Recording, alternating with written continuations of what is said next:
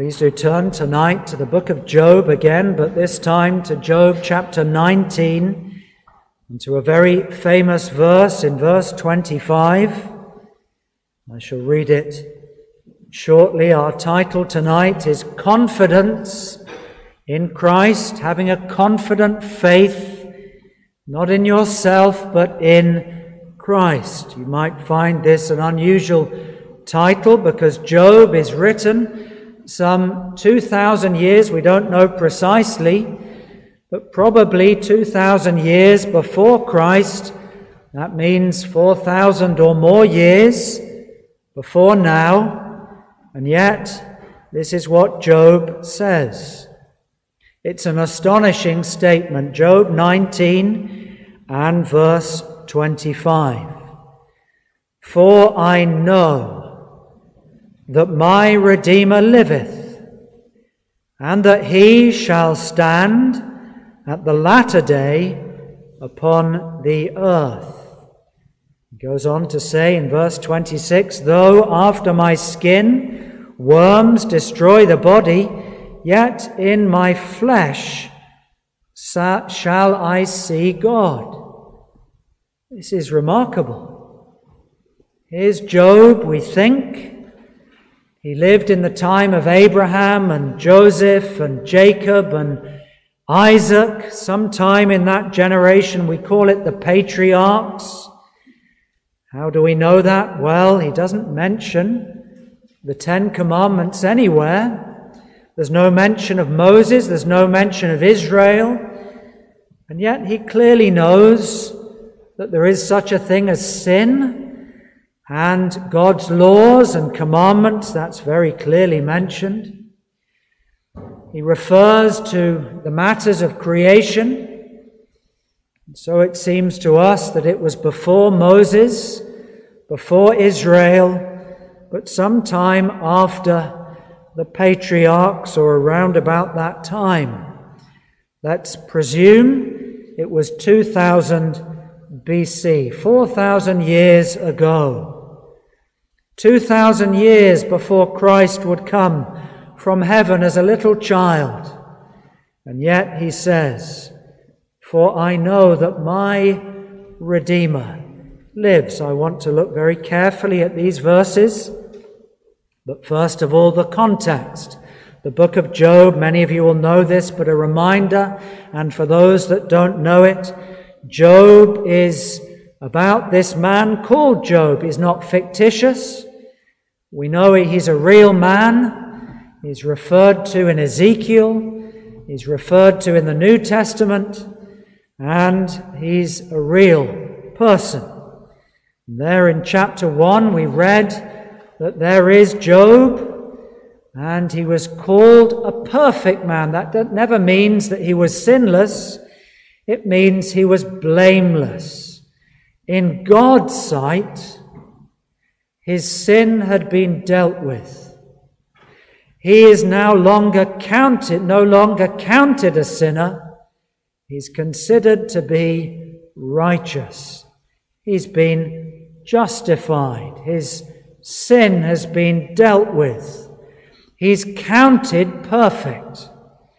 And so he's called a man who is like no other in the East Hast thou considered my servant? He knows God. He's in a relationship with the Lord God. He knows him personally. This isn't just head knowledge. He has a living relationship with the Lord God. He walks with him as Enoch did, as Abraham did. He speaks with him. Every day he's in communion with the Lord God. We know that because he says, Yet in my flesh shall I see God. This is real. It's not made up, it's not a fantasy. This is reality. His Redeemer lives. He's going to see his God. Well, this is wonderful. Chapter 1 speaks about a real Satan, a devil, and a real Lord, a Redeemer. And in chapter 1, a conversation goes on between the real God and the real Satan. Let me explain what this is about. You see, Satan comes saying, There's no such thing as faith. Faith in a God you cannot see? Nonsense. Faith? I will prove that faith is not real. Faith doesn't exist. And I'll show you because that man that you've said is perfect, blameless in God's sight, well, I'll show you. Let me just pull away his sheep, his health, his wellness, his happiness, his children. Let me take everything away that he can see, and I will prove to you that his happiness is not because of faith, it's not because of God. No, it's because of what he can see, it's because of what he's got. And that's the source of his happiness, not faith. I will disprove God. I will destroy God. I will destroy the notion of faith and I will bring down every religious idea that there is a way of dealing with sin, that there is such a thing as righteousness, and I'll prove it to you. Well, that's quite a statement, isn't it? He's trying to prove there isn't a real God, there isn't a real Satan. And there's something else that he's going to prove. He thinks that God is not in charge. Well, that's a mistake. Because even the temptations, the trials, the suffering, the pain that Job goes through, who is the one that permits this? Hast thou not considered my servant Job? You see, the Lord is giving an experiment. And this experiment will prove the opposite of what Satan believes. The first thing it will prove is that God is in charge. God is sovereign. God rules the world. He rules his church. He rules over your life, even though some of you don't want him to. And that one day what has already happened when Christ died on the cross, defeating Satan, defeating sin, making sure that the world knew that He is God? One day, one day, He will come again. And the victory that He's already had will be even more evident in the lives of those that won't have Him because they will see that every knee shall bow and every tongue confess that He is glory. Now, that's the first thing. The second is one of the myths. You still hear this today. If a person is suffering, see if you've heard this, it's because of their sin. I heard this once said to a pastor who's a good friend of mine. His wife died of cancer. She struggled for five years. And would you believe another pastor wrote him a letter in the months after and said to him, The reason your wife died is because of your sin. What an awful thing to say. And yet, Job's comforters, they look at him, they weren't comforters. They weren't friends, they weren't counselors, they're mockers, scoffers. And they say to him, Job, look back in your life and see that the cause was because of what you did. that's one of the myths that the Lord, through Job, will debunk. And the myth that my sickness, my suffering, my pain is all my fault. Now, there is a carve out. Sometimes we make foolish decisions. We might become addicted to something. We might omit to read God's Word. We might choose bad friends that lead us astray. We might make many wrong decisions, and we bring great pain and suffering upon ourselves. You see, not all pain and suffering is caused by us, but some of it can be. Some of it is caused by other people's sin. And some of it is caused by living in a world that's fallen, where there are no longer enough resources to go round.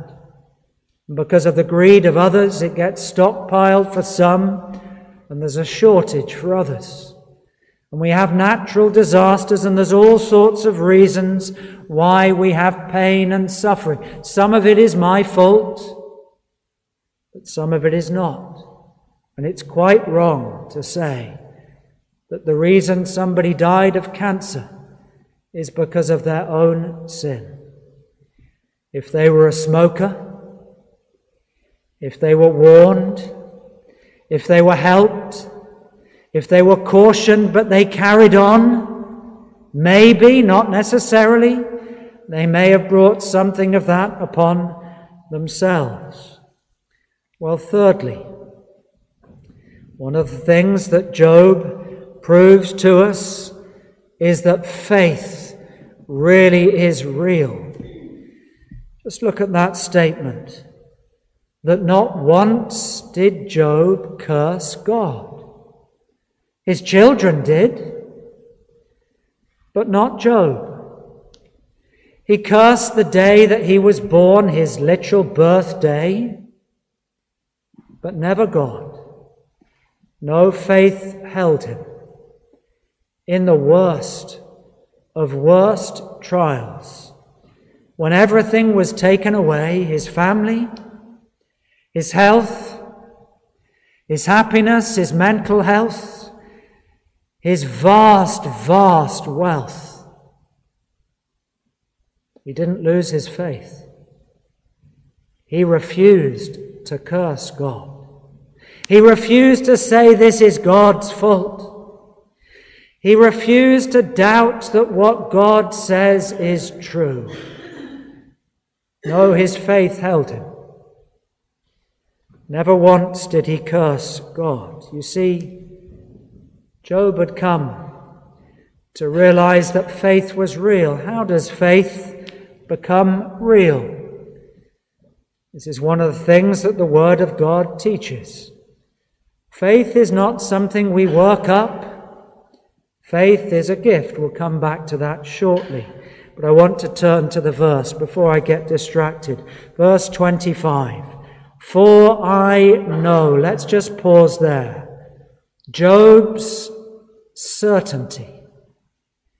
That's quite a statement.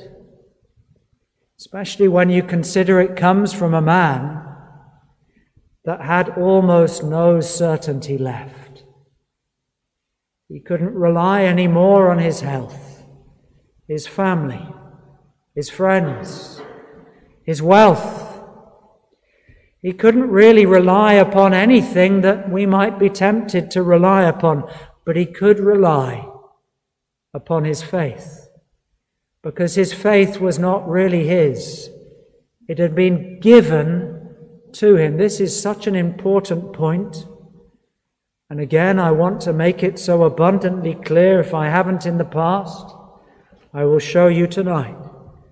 Faith is a gift. We just have to exercise it. And I'll show you the verse. For I know. You see, many people foolishly, they look within and they say, I don't know whether I have enough faith. I don't know whether I've really struggled enough to believe. I don't know whether I really trust. You see, the problem is we think faith is down to us. It's worked up. It's worked out. But it's none such. Faith is a gift. And here's Job. the man who had every reason to doubt, every reason to look around him and say, I don't feel like I've got faith. But he didn't trust his feelings. He says, I know. I know. For him, it's certain. I know that my Redeemer lives. Perhaps you'd like to look at a verse to just prove that faith is a gift. Acts chapter 11 and verse 18. I could have turned to other verses, but just to prove that Job's faith is not something that he worked out, worked up, worked out. No, indeed, his faith is a gift. Acts chapter 11 and verse 18. When they heard these things, they held their peace and glorified God, saying, Then hath God also to the Gentiles, the non Jews, granted, given repentance unto life. Repentance and faith always go together. Repentance is a gift. Faith is a gift. I haven't got time to show you, but we can look at so many scriptures and see that faith, repentance, repentance, faith, they are given to us. All we need to do is exercise them. Just one more verse in Acts to show that repentance also is a command. A command. Acts chapter 17 and verse 30. This is the only other verse we'll turn to tonight. This is what the writer of Acts, Dr. Luke, says. He says, Acts 17, verse 30, and the times of this ignorance, unbelief, God winked at, but now commandeth all men everywhere to repent. So repentance is a gift, faith is a gift, and faith is a command, and faith is a gift as well. Well, evidently, Job has exercised faith, not in himself. he says, I know. That's not arrogance. That's not some super spirituality of somebody that lifts themselves above others.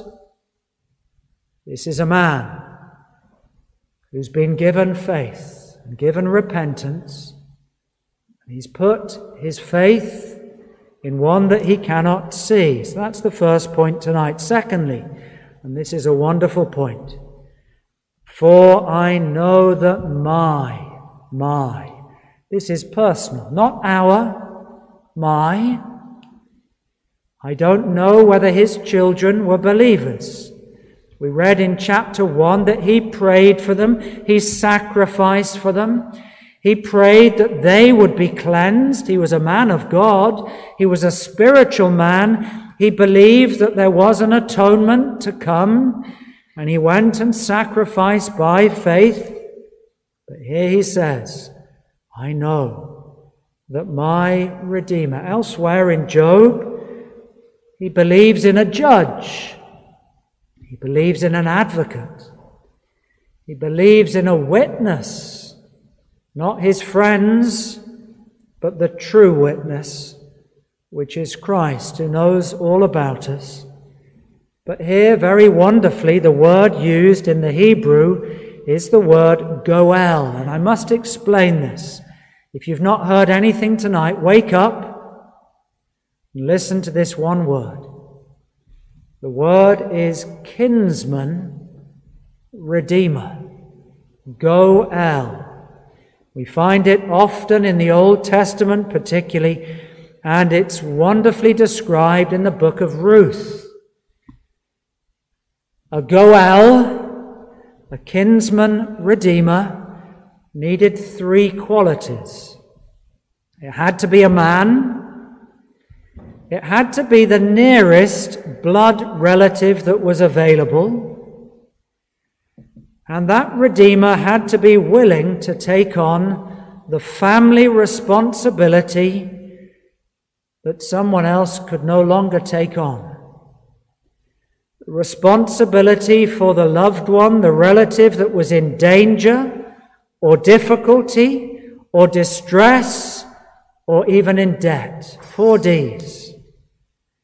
Well, let me explain how Ruth beautifully illustrates. Some of you will know this. Ruth, named after a book of the Bible, or rather a book named after her, she was not a Jew, she was a Moabite from the land of Moab. But she had married a first husband who was a Jew. His name was Mahlon. He had another brother called Chilion. His own mother was Naomi. And this dear lady, Naomi, was three times bereaved. Her own husband and her two sons were taken. The reason they had moved to Moab was because there was a, a famine in the land of Judah. And so they went there to look for food, and while they were there, her son Mahlon married Ruth, a Moabite. And there's dear Ruth. Her husband has died, and then her mother's husband had died. And so they decide to go back to Judah. You'll see the significance in a minute. I have to give you this detail. And they go back to Judah. And the famous words, Wherever you go, says Ruth to Naomi, I will go. And she goes back to Judah. And she's not a Jew, she's a foreigner. And there she has to scrape a living. She scrapes the scraps, the corns of grain at the edges of the field and she's struggling. She's almost in debt, I'm sure. She's in danger. She's in difficulty. She's in distress. And who should come along but her Redeemer, her kinsman Redeemer, her Goel, the same word that Job uses here. But it's even more wonderful than that. This man, Boaz, was a wealthy relative. He was the nearest relative, and he was willing to deal with her great problems. And through Ruth would come David, and through David would come Christ. And in Boaz, we find the kinsman redeemer, the Lord Jesus Christ. And so when Job, go back to Job 19:25, when he is saying, I know for certain that my kinsman redeemer lives. He believes in one who's taken his debts, sin who's dealt with his difficulty. Oh, difficulty. Indescribable. The one who he can't see. The one who 2,000 years into the future will deal with his debt of sin. And when Job rather wonderfully says, I know that my personal kinsman redeemer. He lives. He lives. I can't see him. But by faith that I've been given, I look to him. He's alive already because Christ, Christ didn't become. Christ was begotten. Christ was born into human flesh and it's as though Job can see into the future and he believes in the Messiah and he believes in one who would appear. The word there for liveth has got three meanings. It means he will appear. It means he will arise.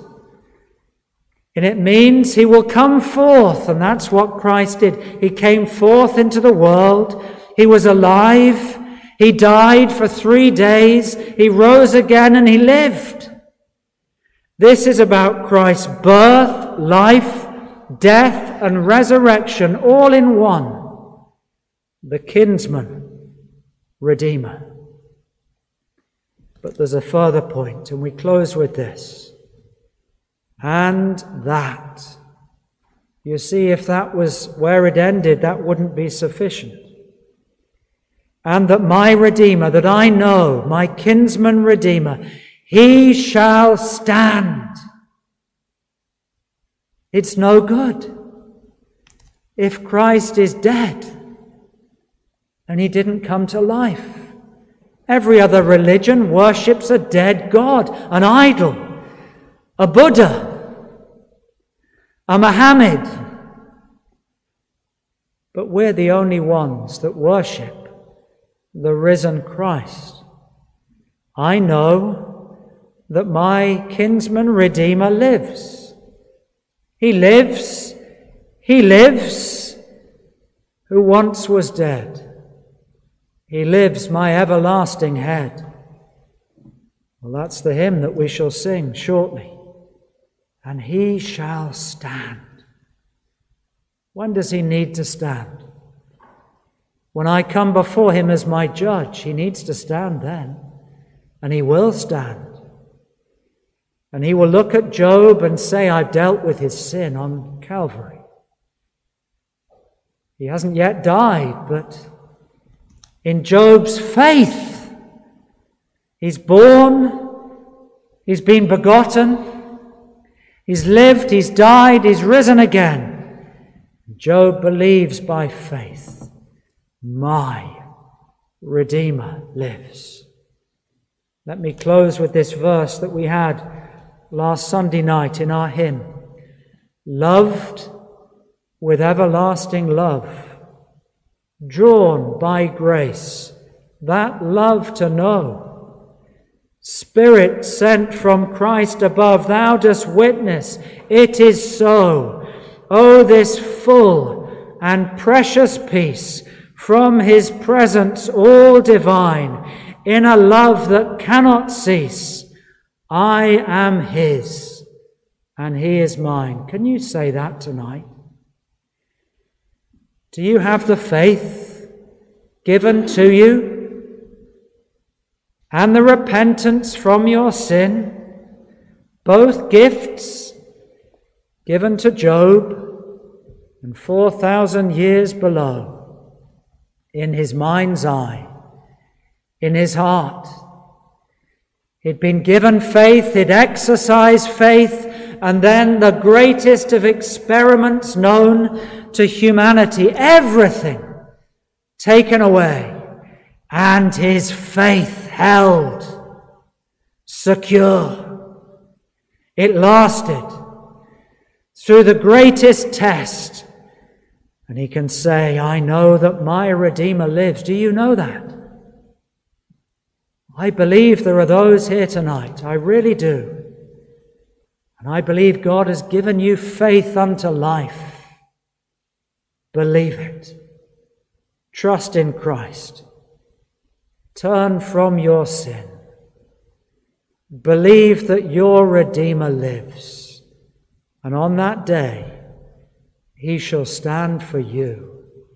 And he will say, That man, that woman, I have died for their sin.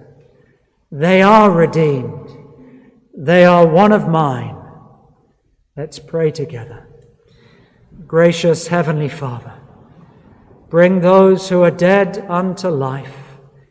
Grant that new birth which comes only from above.